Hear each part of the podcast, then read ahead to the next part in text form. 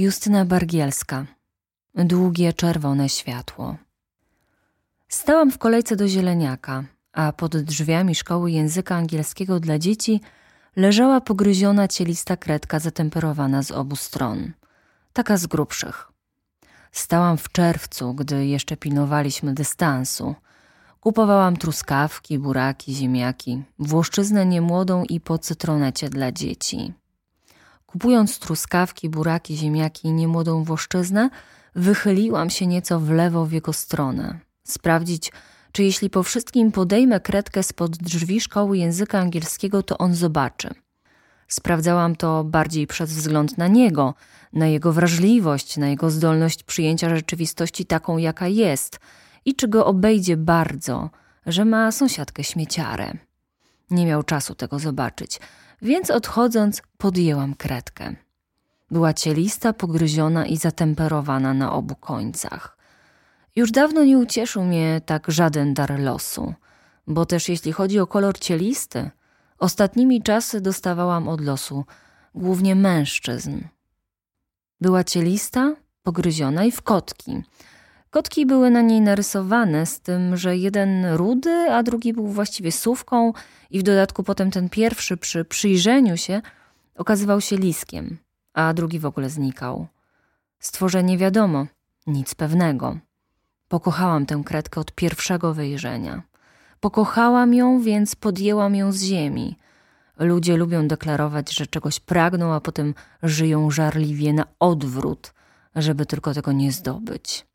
Nigdy tak niestety nie miałam. Podobało mi się, podejmowałam, potem dopiero zastanawiając się, czy mam gdzie to postawić. Z cielistych stworzeń, które podjęłam ostatnio, najmniej pogryziony był Mateusz. Spotykaliśmy się od niedawna, ale w atmosferze zrozumienia, w takim sensie, w jakim mówi się o zrozumieniu w negocjacjach biznesowych. Szybko ustaliliśmy, że interesuje nas coś, co nazywaliśmy wytchnieniem i co najwyraźniej nawzajem sobie byliśmy w stanie dać, bo dlaczego nie? Podjechał pod mój dom mnie zabrać i w sumie nie rozmawialiśmy długo, bo najważniejsze sprawy były ustalone. Dojechaliśmy nad jezioro, on zaparkował tyłem, żeby łatwiej było wrócić. Co powiemy wędkarzom? spytałam. A co chcesz im powiedzieć? zapytał. W ogóle nie chciałam z nimi rozmawiać. Wędkarze to najgorsze chuje, rozmowa z nimi nie ma sensu. Płyniesz pod wodą przez trzy godziny, wynurzasz się, a oni rzucają w ciebie kamieniami i mówią, że płynęłaś za głośno. Może ich nie będzie. A jak będą, zabijemy ich. Mateusz nie był w stanie zabić komara i mówił tak tylko, żeby było mi przyjemnie. I było, zwłaszcza, że oni zabijali naszych. Kiedyś zabili kajakarza, też płynął za głośno, rzucili w niego kamieniem – dobił do brzegu i oddał im ten kamień. Zadźgali go scyzorykiem od sprawiania ryb. Bardzo niski wyrok dostali wędkarze potem, chyba nawet w zawieszeniu, bo byli 70 plus, a kajakarz był młody i miał naturalną przewagę. Naturalna przewaga młodości. Prawniczy dogmat, którego nigdy nie zrozumiem. Na pamiątkę tego dogmatu ktoś machnął olejną farbą krzyż na kamiennym obrzeżu kanału – Raz go mijaliśmy, też w drodze nad wodę, wywołał we mnie napięcie. Muszę popływać, powiedziałam. Wysiadam. Tu jest sześć metrów, wiesz, powiedział. A jak nie wypłyniesz? To będziesz musiał zwalić sobie sam. Ogromnie nie lubił, jak tak mówiłam, bo wyobrażał sobie, że wytchnienie jest ze swej istoty romantyczne, a mamy romantyczną relację. Oczywiście, żeśmy minęli, pamiętam te 30 sekund. Jechaliśmy Modlińską, stając na kolejnych światłach. Przedtem otrąbiono nas na Ćmielowskiej, gdy przed sygnalizatorem próbowaliśmy się pocałować. Ale to była Modlińska, ulica Czerwonej Fali. Tu jest y, długie czerwone światło, powiedziałam. Nachylił się do mnie. Ależ tytuł! Ucieszyłam się. Zapiszę. Wyjęłam telefon, odsunął się. Zapisałam długie czerwone światło. Światło nadal było czerwone, więc nachylił się znowu i wtedy światło się zmieniło. Nie spieszyłeś się, powiedziałam. Pracowałaś, uśmiechnął się. Nie chciałem przeszkadzać. To był nasz romantyczny moment. Potem starałam się podobnych unikać, bo wiedziałam, że tego nic nie przebije. Akurat nad jeziorem nie było nikogo. Rozebraliśmy się i weszliśmy. Ja po konarze, a Mateusz po prostu. Lubiłam się popisywać zmysłem równowagi i zdrowym stosunkiem do nagości. Starałam się nie myśleć, że gdybym się poślizgnęła, mogłabym zetrzeć sobie nagość do krwi. A jeszcze nie daj Boże, nadziać się na coś, co nie nadaje się do nadziewania. Na końcu konaru siadałam boczkiem jak amazonka z obrazu i łagodnie spuszczałam się do wody. Mateusza cieszył ten teatr, bo widział w nim przejaw mojej dziecięcej radości życia. Płyniemy do wysepki? Zapytał. Nie bardzo chciałam płynąć do wysepki, bo piłam wcześniej wino. Udało mi się to jakoś przed nim ukryć, bo nie lubił mojego picia w dzień. Nie grało mu to z dziecięcą radością.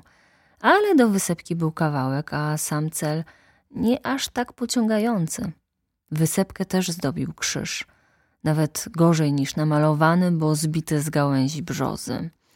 Tym razem chuje wędkarze nie mieli z tym nic wspólnego. Jakiś dzieciak się tu kiedyś utopił, bo to nie było jeziorko do pływania, tylko starorzecze Wisły, akwen o, umówmy się, bardzo zmiennych parametrach. Wolę to określenie niż zdradliwy. Przyszło lato, wakacje. Dzieciak przyjechał tu z innymi dzieciakami na rowerze. Można powiedzieć, że zabiła go dziecięca radość. Popływaliśmy, jednak przywlókł się wędkarz. Może mi pani wychodząc podać ten spławik? zawołał. Spławik był zielono-pomarańczowo-biały i unosił się jakiś metr ode mnie. Już wcześniej sprawdziłam, że nie miał doczepionego haczyka. Mimo, że to o haczyk rozharatałam sobie kiedyś stopę, ześlizgując się jak najda po konarze, bardziej bałam się spławików. Równie dobrze mogły być, jak nie musiały do nich doczepione haczyki. Spławik mógł być zarówno życzliwym ostrzeżeniem o realnym niebezpieczeństwie, jak i nieszkodliwą barwną dekoracją. Im częściej trafiało się na spławiki, do których nie przyczepiony był haczyk, tym rzadziej spełniały one funkcję ostrzegającą i ostatecznie traciło się czujność i kończyło z haczykiem w nodze. Chwyciłam spławik, dopłynęłam do brzegu, wyszłam z wody, podeszłam do wędkarza. Proszę, powiedziałam, wyciągając rękę i dopiero potem sięgając po leżący na trawie ręcznik. Mateusz przyglądał się tej scenie z aprobatą. Później długo całowaliśmy się w samochodzie zaparkowanym pod moim blokiem od strony zieleniaka. Właściwie nie wolno było tam parkować, chyba że w trybie kiss and ride. Gdy nie było czasu na hotel, a mój dom był pełen ludzi, jeździliśmy też pod żelazną kutą bramę ukrytego w lesie pod jabłonną pustostanu. Właściwie nie wiem, czy lubiłam to bardziej czy mniej niż łóżko, a idąc dalej, bardziej czy mniej niż swoje łóżko, czy niż łóżko w hotelu. A idąc jeszcze dalej, niebezpiecznie daleko, czy lubiłam bardziej łóżko w hotelu, czy w moim domu? Na własny użytek nie robiłam tych rankingów, ale Mateusz często pytał, na co mam dziś ochotę, co sprawiało, że zamykałam się w sobie, nie potrafiąc udzielić jednoznacznej odpowiedzi.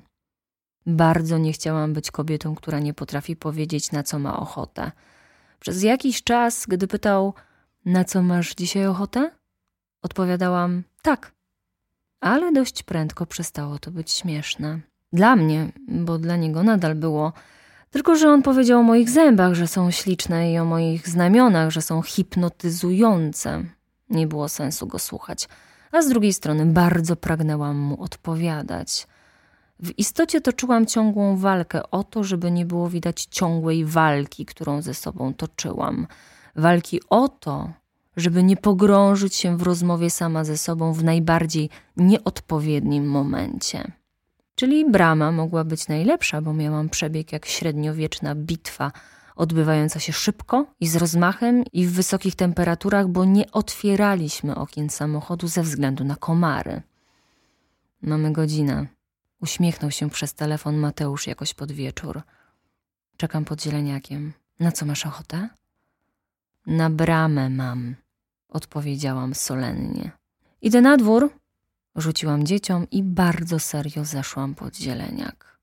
Zanim dojechaliśmy, choć jechaliśmy długo, podniecona byłam umiarkowanie, chociaż tradycyjnie cieszyło mnie otoczenie, nagość, zaparowane szyby i kolejna walka, którą toczyłam tym bardziej, żeby nie ulec pokusie narysowania na zaparkowanym oknie serduszka lub penisa. On skończył, ja nie bardzo, ale trzeba było się zbierać. Jechaliśmy z powrotem tą drogą krajową wśród lasów, gdy na drogę wyskoczył króliczek, jakby kunka. W bocznym lusterku zobaczyłam grubą kobietę, która goniła tę kunkę, a kunka to zawracała ku grubej kobiecie, to próbowała wpaść pod któryś z nadjeżdżających z naprzeciwka samochodów. Jak one pędziły, jakby były bezzałogowe. Kunka miała na głowie kokardkę. W panice miotała się chaotycznie i pomyślałam, że pewnie podobny widok miałby pod mikroskopem Brown, kiedy obserwował kwiatowe pyłki w zawiesinie wodnej. Już po tobie, piesku, pomyślałam i zasłoniłam oczy. Muszę wykonać jeszcze jeden gest, pomyślałam, i upadek będzie kompletny. Zrób coś, powiedziałam do Mateusza, wciskając palce w oczy tak mocno, aż zobaczyłam pokaz świetlnych fontan, który odwrócił moją uwagę od obrazu rozjechanego przez samochód Jorka. Małe pieski rozjeżdżane przez samochody stanowiły dla mnie większy problem niż duże pieski rozjeżdżane przez samochody, a nawet niż sarny, łosie czy ludzie. Którejś soboty szłam z córką ulicą, przy której mieszkamy. Jakiś ojciec pakował do bagażnika torbę. O samochód opierał się kilkuletni syn, a dookoła nich biegał drobniutki, łaciaty szczeniak. Jack Russell Terrier. Nagle, jak pyłek kwiatowy w zawiesinie, wykonał chaotyczny zwrot w kierunku szosy i wpadł prosto pod staczający się właśnie z progu zwalniającego samochód, za kierownicą którego siedziała sąsiadka z osiedla. Bardzo miła osoba, grubsza, bezdzietna. Auto już wcześniej jechało po osiedlowej ulicy wolno, a na progu zwolniło aż do granicy utraty sterowności. Pies już wcześniej biegał, co okrążenie to szybciej, a ostatni wypad wykonał z prędkością światła. Chrupnęło, jakby ktoś nastąpił na szklany koszyk. Może nic mu się nie stało, powiedziałam do córki i odeszłyśmy stamtąd jak najprędzej, bo nam było wstyd za tego ojca, za sąsiadkę, za siebie. Wciskałam dłonie w oczy, aż fontanny zaczęły zmieniać kolor z czerwonego w żółty, gdy nagle poczułam, że wszystko wokół stanęło. Mateusz zatrzymał samochód tak, że i ci za nimi, i ci z naprzeciwka również się zatrzymali. Odważyłam się spojrzeć. Sięgnął do klamki po mojej stronie. Otwórz drzwi, zarządził, robiąc to za mnie. Każ temu psu iść w stronę lasu. Ale on idzie do nas, powiedziałam przerażona. Jednocześnie popchnęłam szerzej drzwi otwarte już wcześniej przez niego. Ten ruch i ton głosu, jakim wydał mi polecenie, żebym to ja je otworzyła, sprawiły, że porzuciłam pokaz fontan i zaczynałam brać udział w akcji. A, to niech będzie, powiedział Mateusz, gotowy na każdy wariant. Prawdopodobnie zamierzał kazać mi tego psa złapać i jednocześnie złapać go samemu, ale na szczęście pies pobiegł do swojej pani.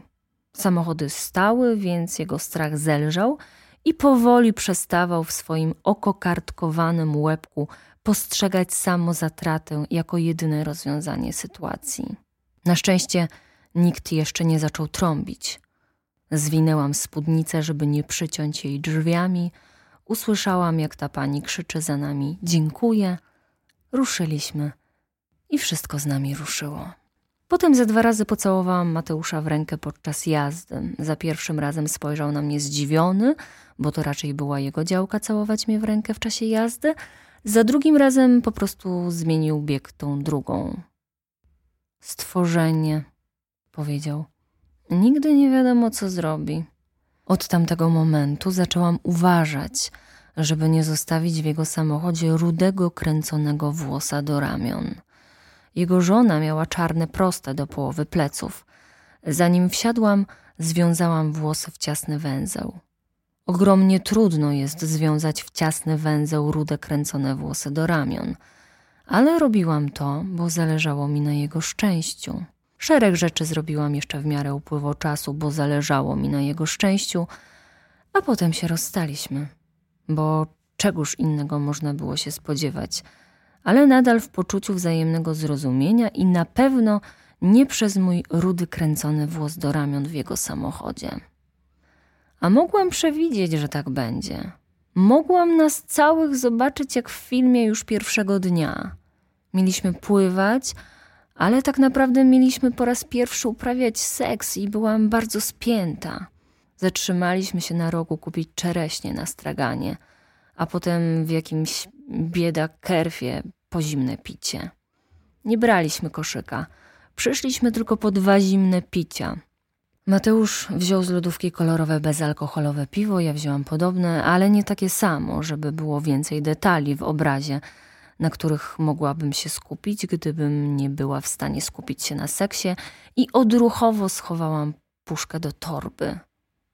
Nie odruchowo, bo kradnę kolorowe bezalkoholowe piwa po biedakerfach, tylko odruchowo, bo byłam napięta jak struna i mój mózg nie zarejestrował, że jestem w sklepie i kupuję. Zarejestrował tylko, że sięgnęłam po coś ręką i nadal to w niej trzymam, a przecież na ramieniu mam torbę. Mateusz zauważył to. Przyciągnął mnie do siebie, objął mnie i ja go objęłam. Odruchowo. Jeden odruch unieważnił poprzedni. To już nie była próba kradzieży. Nawet nie zdążyłam poczuć wstydu. Na pewno nie wtedy. Przed kasą po prostu wyjęłam puszkę z torby. Zapłaciliśmy, weszliśmy. Za dwie godziny miało zacząć się lato. Koniec.